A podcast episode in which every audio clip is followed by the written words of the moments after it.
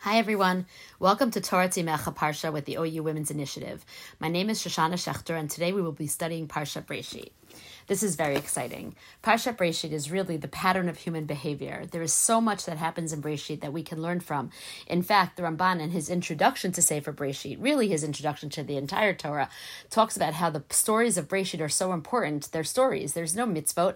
It's all narrative, and the stories are so important because it teaches us derech emunah, because it teaches us how to behave. It teaches us how to have a relationship with Hashem. So all the characters in Sefer Breshit, we learn so much from them, and that's why it's such an important sefer. So before we start, let me just um, I, I, I can't begin Parshat Breshit without introducing the sefer with the Nitziv's introduction to Sefer Breshit. And what the Nitziv does with every sefer, he gives an introduction to the sefer, and he in his introduction he explains another name for the sefer and why it's called by that name. Sefer Breshit, I have to say, is my favorite. He talks about how Sefer Breshit is called Sefer Hayashar. And why is it called Sefer Hayashar? Because he makes a reference that Bilam referenced the Avos and called them Yesharim. And since this Sefer is called Sefer Hayashar, and since this Sefer is the Sefer of the Avot, so that's why it's called Sefer Hayashar. Now, when did Bilam make this reference? When Bilam realized that he couldn't curse Bnei Israel, he tried to curse Bnei Israel and he couldn't.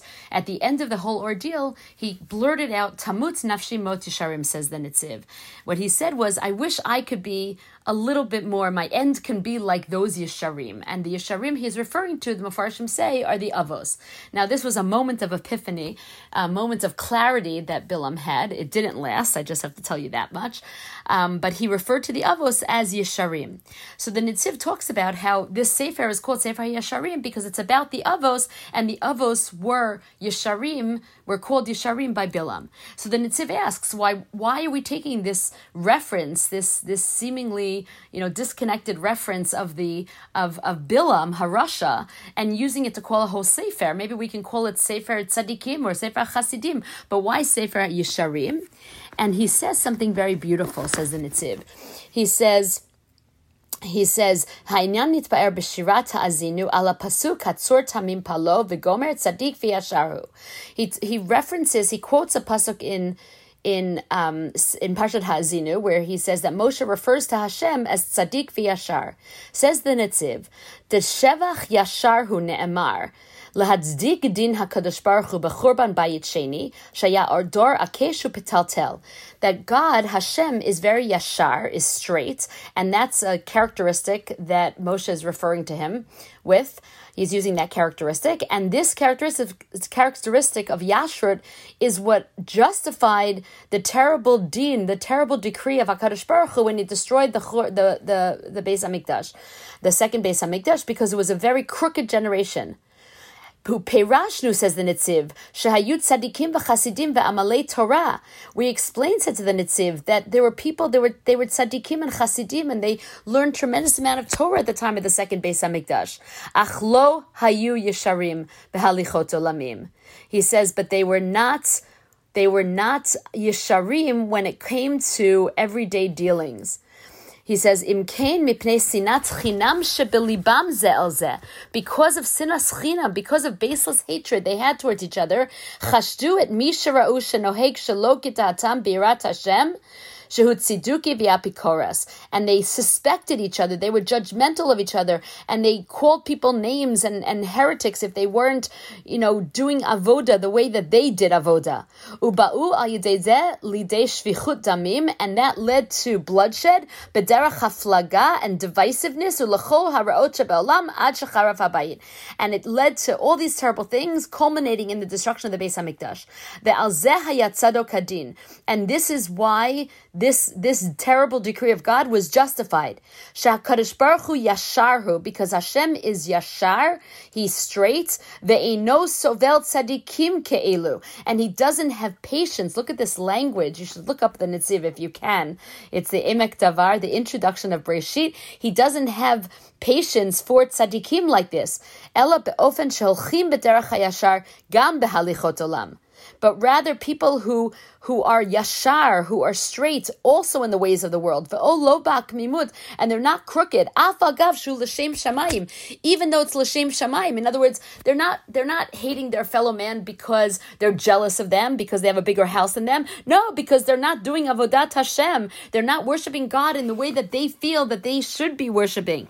And it's it's it's l'shem shamayim. It's for you know I'm fighting the battle of God, but it's terrible. Even in that case, because it causes destruction of the world, destruction of everything that was created, and destruction of the of the earth of the world. And then the Nitziv continues. He says, "This is what was so praiseworthy about the Avot.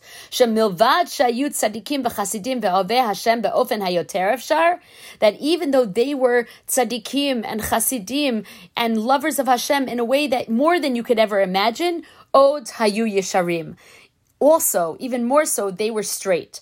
Hainu they had they were yashar. Hainu shehitznahagu imumot haolam afilu ovdei. Look how they dealt with people who were diametrically opposed to everything they stood for, even people who were ovdei avodazara, mikoma koma yu imam bi'ahva v'chashu tovatam it, regardless, despite the fact that they were people were different than them and diametrically opposed to their values and everything they stood for, they still wanted what was best for them, and they wanted and they prayed for and they davened for what was best for them. Kasher hikiyum habriya, and that is ultimately the fulfillment of creation.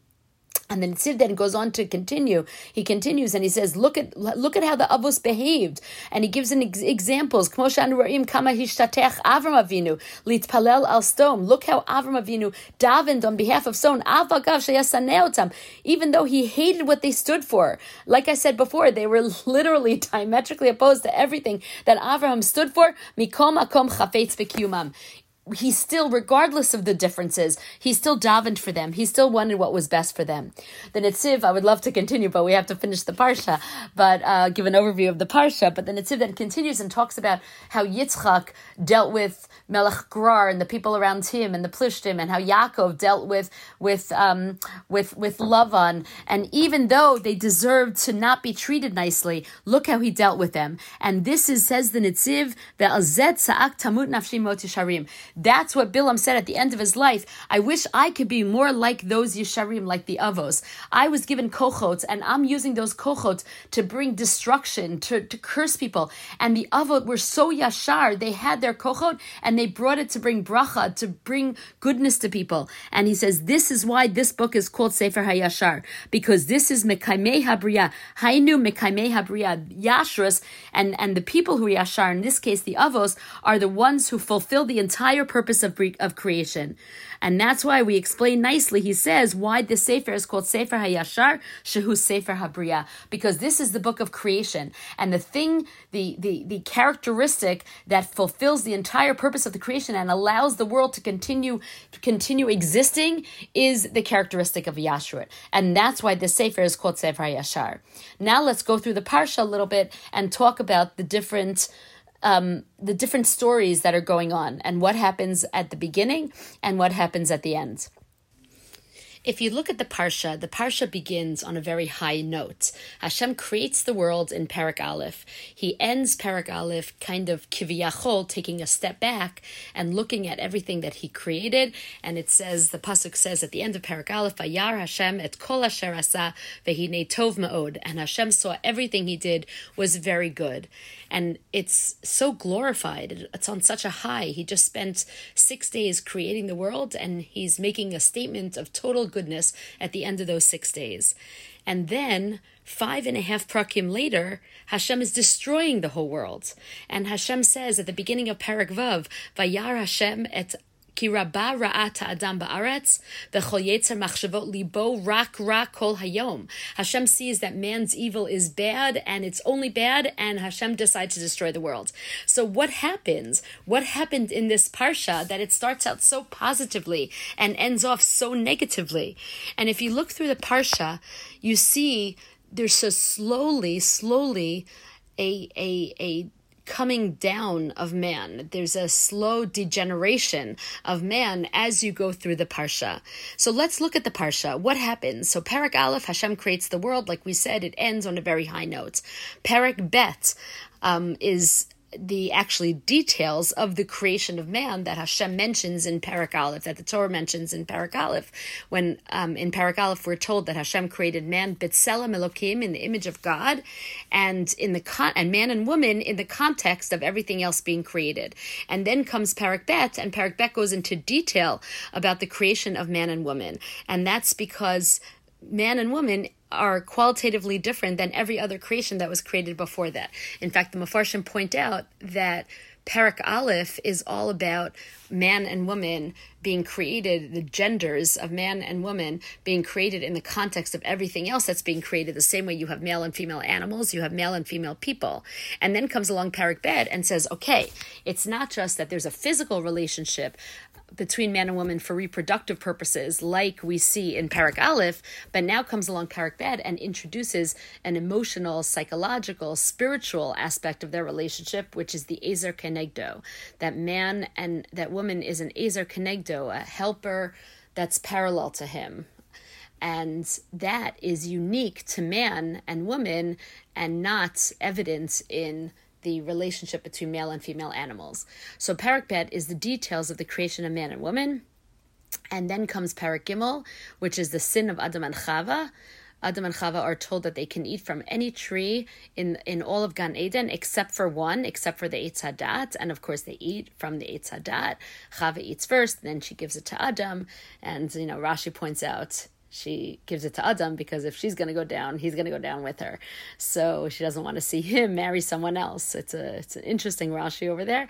A lot of different interpretations of what happens, um, and you know if you want to spend time looking at some of this over Shabbos Parshat Breshit and sharing some ideas at your Shabbos table, I think it's important to look at what what Chava um, did and how she opened herself up to being manipulated by the Nachash, because the more we can understand what happened and why Adam and Chava ate from the tree that Hashem told them not to eat from it from, the more we can understand about ourselves and why we do things that we know we're not supposed to do and what's the motivation behind it. So it's actually very interesting to look at and to see how she opened herself up and weakened herself to giving in to the Yetzer Hara, which was really what the Nachash was.